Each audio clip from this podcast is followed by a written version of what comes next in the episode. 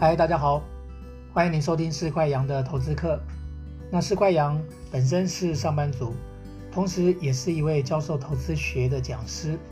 那我希望利用这个时段，为我现在以及过去的同学们，实时提供一些金融创新方面的投资新知。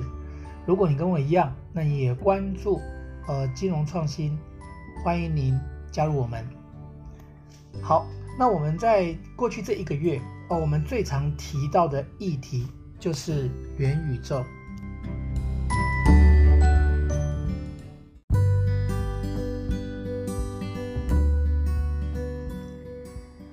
元宇宙如果呃如我们的预期，呃未来呢呃，它把这个虚拟和现实啊这样的两个世界哦做一个串联的话，那数位货币它将是。在里里面啊，包含你像要做一些线上线下的资产购置啦，好，或者是彼此在交易这中间的一个非常重要的媒介，反而这样的角色，那一般的法币，好，它可能没办法做到。好，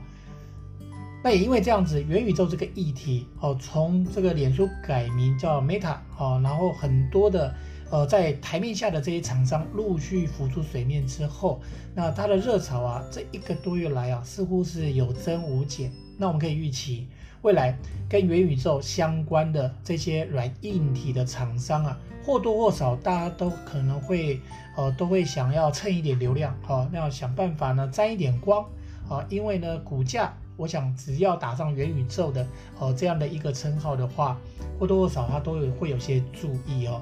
当然，比特币也是如此哈。我的意思说，加密货币哈同样也会受惠。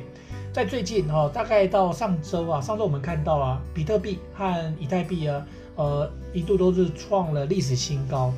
比特币一度来到六万八千块美金哦，那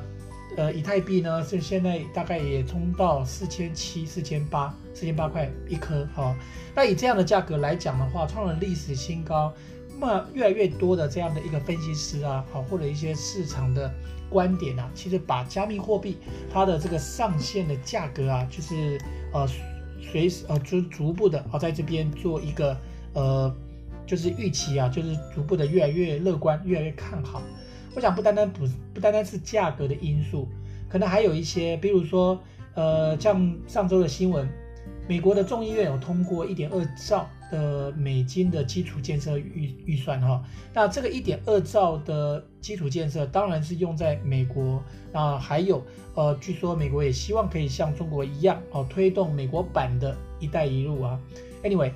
这样的一个非常庞大的财政支出啊，那预期呃，对于这个美国的 GDP，它一定会有一定的注意哈。不过这么大金额的。这个建设法案这样的预算呢，它也意味着会有更大量的这样的资金，啊，会流入这个市场。那在过去，呃，美国一直以这个量化宽松，好来来这个来维持啊整个经济维持一个荣景。那接下来我们看到这样的，呃，从货币的这样一个政策之后。然后财政的政策接棒，好，那这么大的基础建设，同样它也会造成啊整个市况啊，就是整个市场上的这样的流动性啊，就是在货币的流动性会非常的宽松。那这个引发了像近期的美国的债券哈，呃，殖利率呢在这边是出现了呃比较大的下跌，哈，就是价格就是上涨。那这表示什么？表示说呃。债券呢、就是债券的这样的，有点大家似乎有这种避险的味道，大家会担心哈、哦，就是呃，就是这个市场啊，会不会有流动性哦，就是过度的宽松，通货膨胀，好，通货膨胀又在兴起，那。当当然，当然，同学们会想啊，这样的情况其实跟比特币有什么关系？事实上，我们讲比特币哈，我们把这个范围先说一点。比特币呢，其实一直以来被某些人认为哦，它是属于数位黄金，因为它的某些特性是类似黄金一样。简单的说，它有抗通膨、呃避险、呃或者是保值，类似像这样的特性。因此呢，当整个市况哦，如果说股市出现了一种泡沫的危机，出现通膨的压力的时候，哎，反而会造成黄金，还有像呃这个债券啊，或者是刚刚提到的比特币哦，有一些替代的作用，资金可能会因此流入类似像这样的产业。你从这一点看哦，呃，当然这某些华尔街的分析师的预预预测了哈，他们认为主要在最近的比特币强势跟呃美国通过好这个历史性的非常庞大的一点二兆的呃基础建设法案有关。好，那这些例如建历史建设的这样的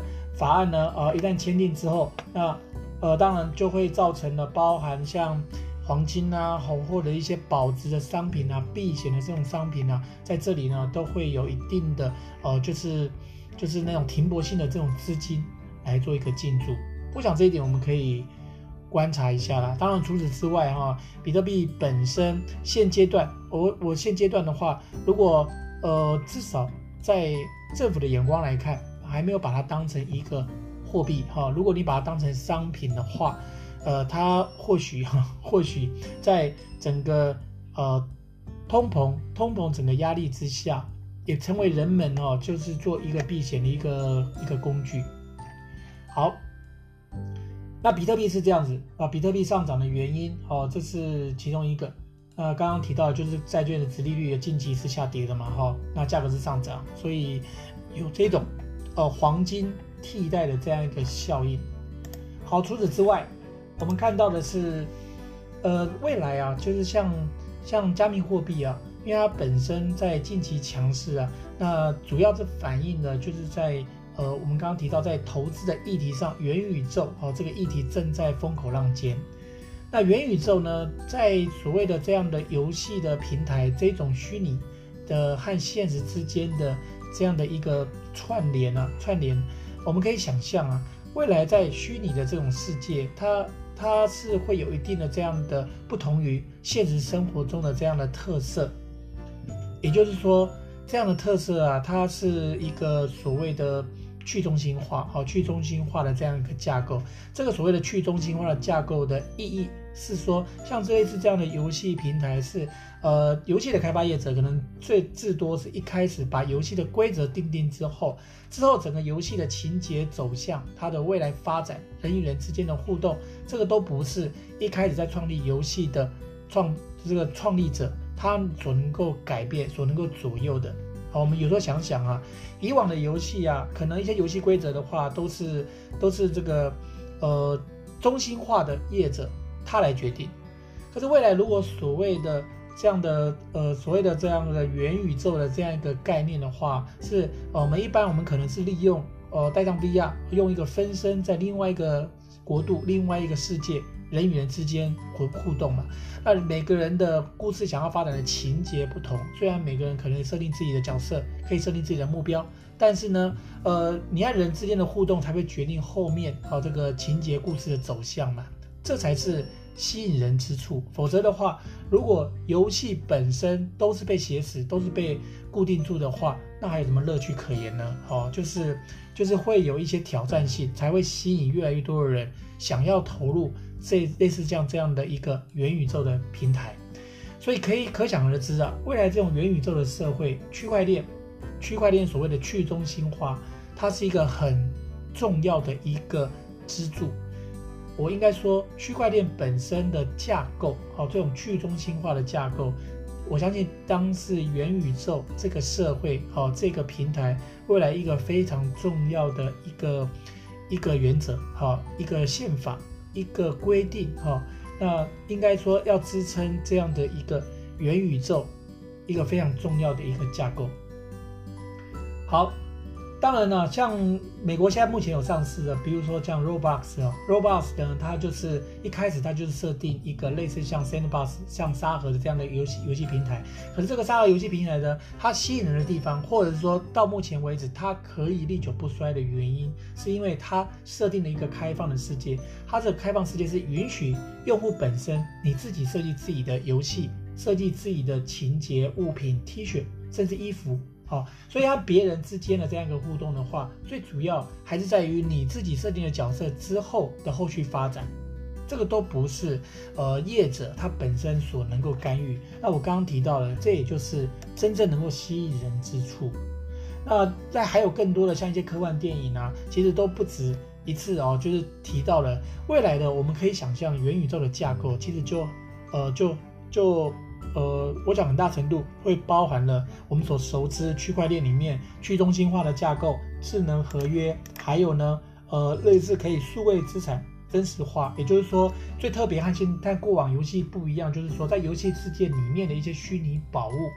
你未来可以在现实生活中，就是在线下的世界可以把把它变成资产的哈。这个就是呃，这个就是非常不一样的地方哈。那重点也就是未来如果说呃，Meta 应该说过去的脸书，未来期望说这样的游戏平台要能够涵盖一亿人甚至十亿人的话，我相信呢，呃，就是它一定要有特定的卖点。假设一成不变的内容肯定不会是卖点，好，内容其实就是要靠自己去发展，就像自己的人生一样，哈，呃。讲到这边的话，事实上就有一点引人入胜了哈，就有一点吸引人了。好，那当然元宇宙的发展，我们的国内的议题讨论很多，但是政府的动作似乎有些慢。我们看到韩国的首尔政府，当然不是国家哈，是市政府，市政府已经宣布在上周宣布了，他要打造一个元宇宙的首尔平台。那首尔是韩国的首都，好。那他要打造一个元宇宙的首尔平台，做什么呢？哦，你可以想象，他要打造一个虚拟的市政的生态，哦，一个虚拟的市政的元宇宙。那在这个元宇宙里面，你可以看到一个虚拟的公务员办公室，好，然后虚拟的旅游景点、观光特区，或者是一些虚拟的活动。好，不管是演唱会啦、灯会啦，好，或者是各方面的这种节庆啦，好，当然你也可以透过虚拟的方式来介绍整个首尔市，好，包含一些人口啦、经济啊，用立体的方式呈现。不过讲到这里，会觉得，嗯，这好像弄成动画一样，似乎似乎呃，它的必要性有限。就是说，类似像这样，你用二 D 的方式的话，你一样可以达到观光宣传的目的。只是为什么要这么大张旗鼓的说？呃，他们要推动所谓的元宇宙呢？那我这边特别强调，那我非常认同啊，像这样的动作，因为有些时候我们要推广一块或者推动一个商机，那需要政府前瞻性的有这种示范作用。它既然政府带头的话，你才有办法吸引更多的民间的资金啦，呃，或者是政策的转变啦，好人才啦，好技术发展啦。等等这些各方面成就的因素陆续投入，而且是要时间的。如果政府不带头，或者政府呃你法令没有修，或者政府甚至在这里哦，就是呃刻意的在这边打压的话，你可以想象哦，像一个国家你都要发展类似像这样的一个商机啊，肯定是处处受限。所以我想这一点很重要啊，呃，就是政府的力量，好，政府来做带动，政府未必是资金最多、人才最最最多的。好，呃，事实上这样这样的动作呢，就是政府有个带头作用，才有办法把民间的这样一个活力，好，把它吸引，然后进而释放出来。那台湾呢，其实刚刚提到，台湾其实在动作上慢了一点，啊，包含像前行政院长陈冲，他都提到了政府的动作慢半拍，因为不管是在法令上哦，还是牛步，呃，不前，那权责业务单位的权责，现在不知道谁该管，谁能管所谓的加密货币。哦，没有一个权责单位，大家都不愿意管，但也不愿意管的有几种理由，一种是他可能真的是烫手山芋啊，呃，就是法令的定位哈、定位不明，再来就是说，呃，再来就是说，嗯，大家如果去管的话，可能不知如何管，也就是说，政府机关其实对类似像这样的议题，你没有去涉入，没有去了解，或者是或者说压根就没有兴趣。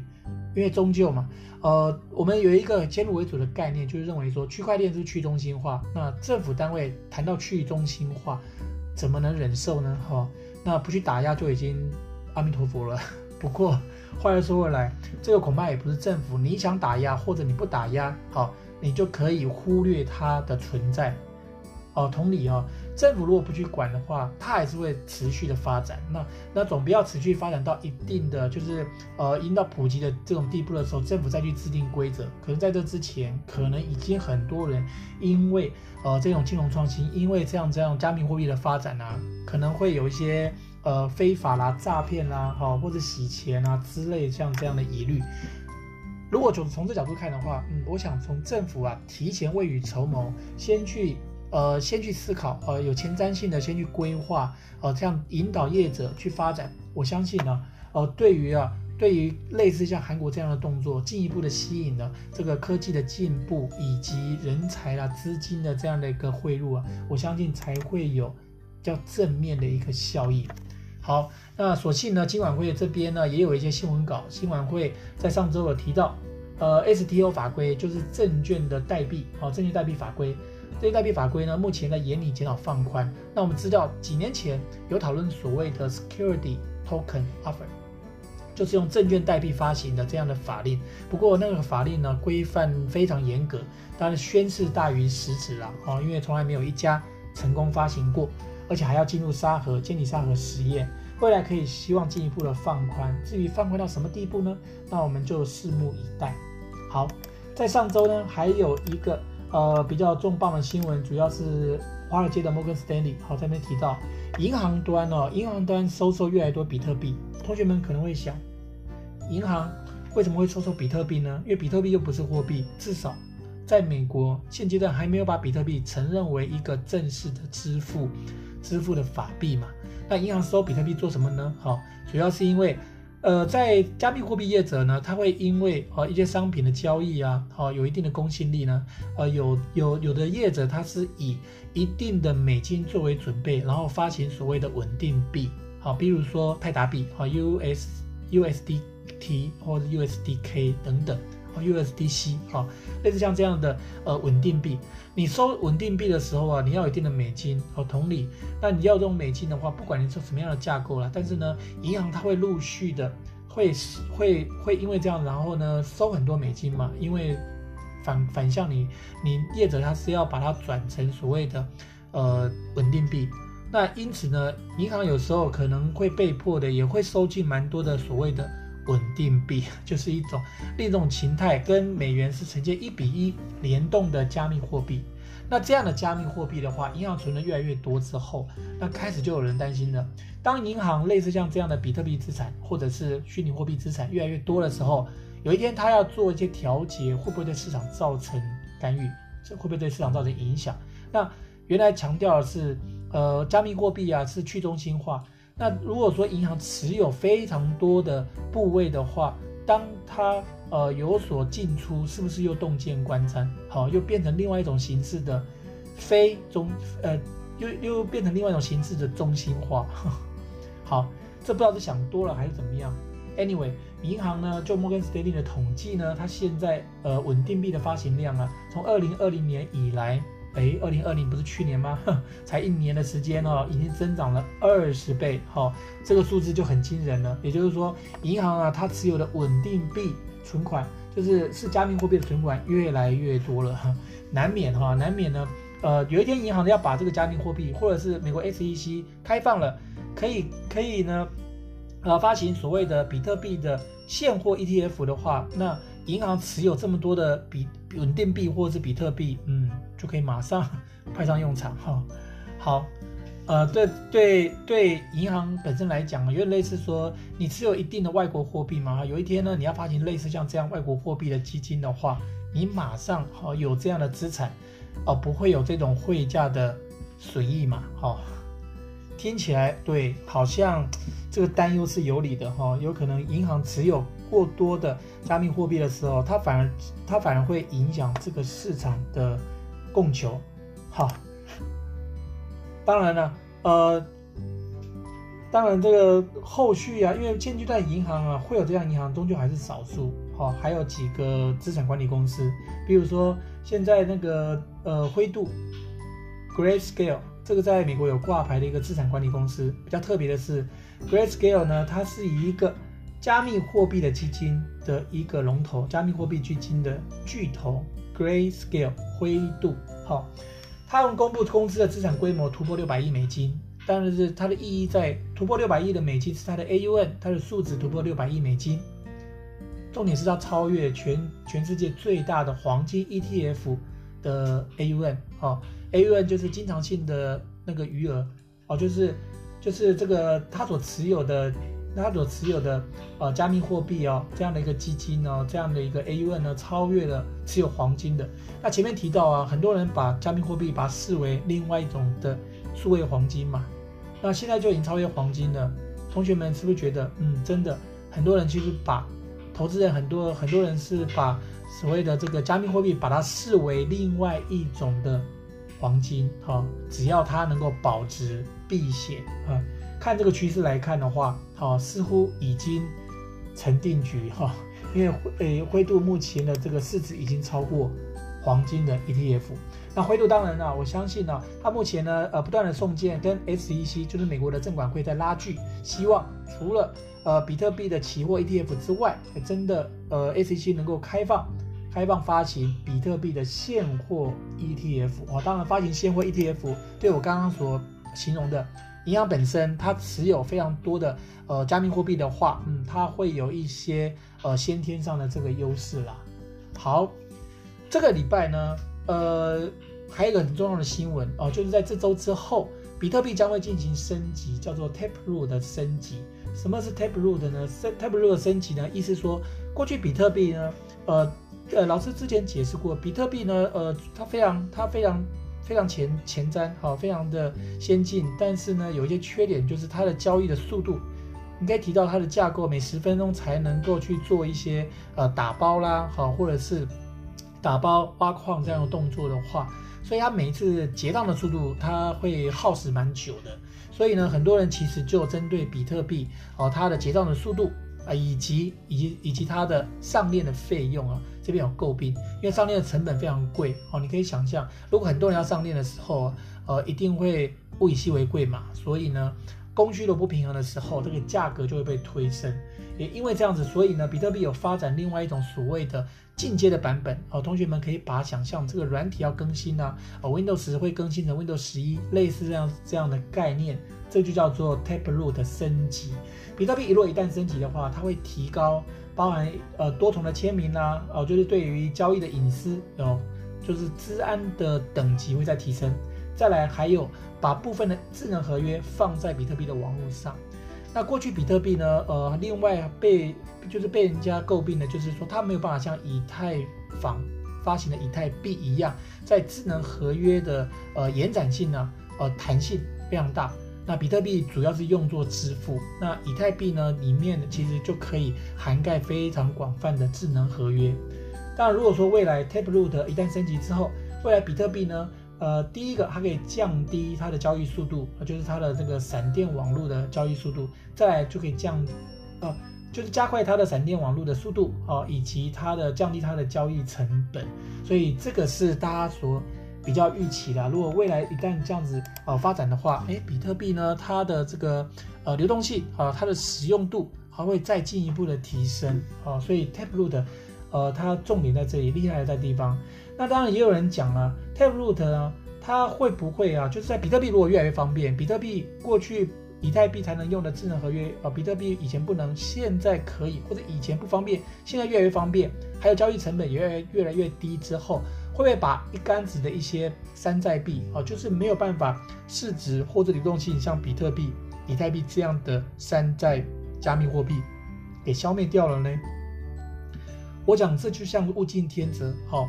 供需的原理，如果大家觉得说这是这市场上或者整个呃元宇宙里面呢，我只要一种大家共同认可的交易的媒介工具，不管它是比特币、以太币，或者是或者是那个 Sand 币啦，或者 Mana 币啊，这些都是属于目前在发展中的虚拟货币嘛。任何货币只要是买卖双方大家认同哈，游戏的呃这个玩家大家大家愿意用的话，然后有一定的流动性，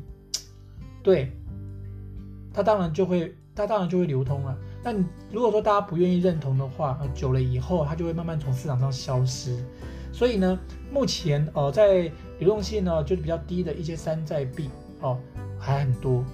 呃，我想同学们如果说你有在投资的话，你可能要特别留意了。好，你可能去做一些好像像就好像是。就好像是用那个赌注的这种方式去压那些山寨币的话，可能要特别留意，因为有的山寨币可能流动性会越来越低哦。最主要就是买卖双方假设承认的人越来越少的话，当然它的交易、它的交易的、它的交易啊，就是流流动性可能就越来越降低。有一天它可能就价值会减损，好，或者是。简单来说，就是价格会一直跌啦，好，就好像之前的这个狗狗币和虚把币两边的竞争，就坏狗狗币现在就是呃不敌虚吧，哈，柴犬币哈，好像有节节败退的味道，好。当然这样讲，并不是说，哎，未来会不会狗狗币呢？又会不会在东山东山再起？谁都说不定啊。那就要看，就是创立者他们怎么去看待手中创立的这些货币，你怎么样去包装，如何去行销，让它呃可以更精进、更优化，就好像不断的改版，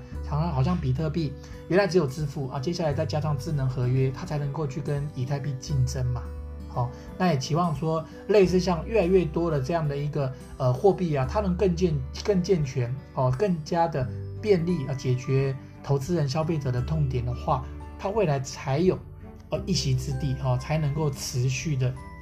才能够持续的发光发热了。好，这是呃想当然尔的哈，这个竞争的原理。好，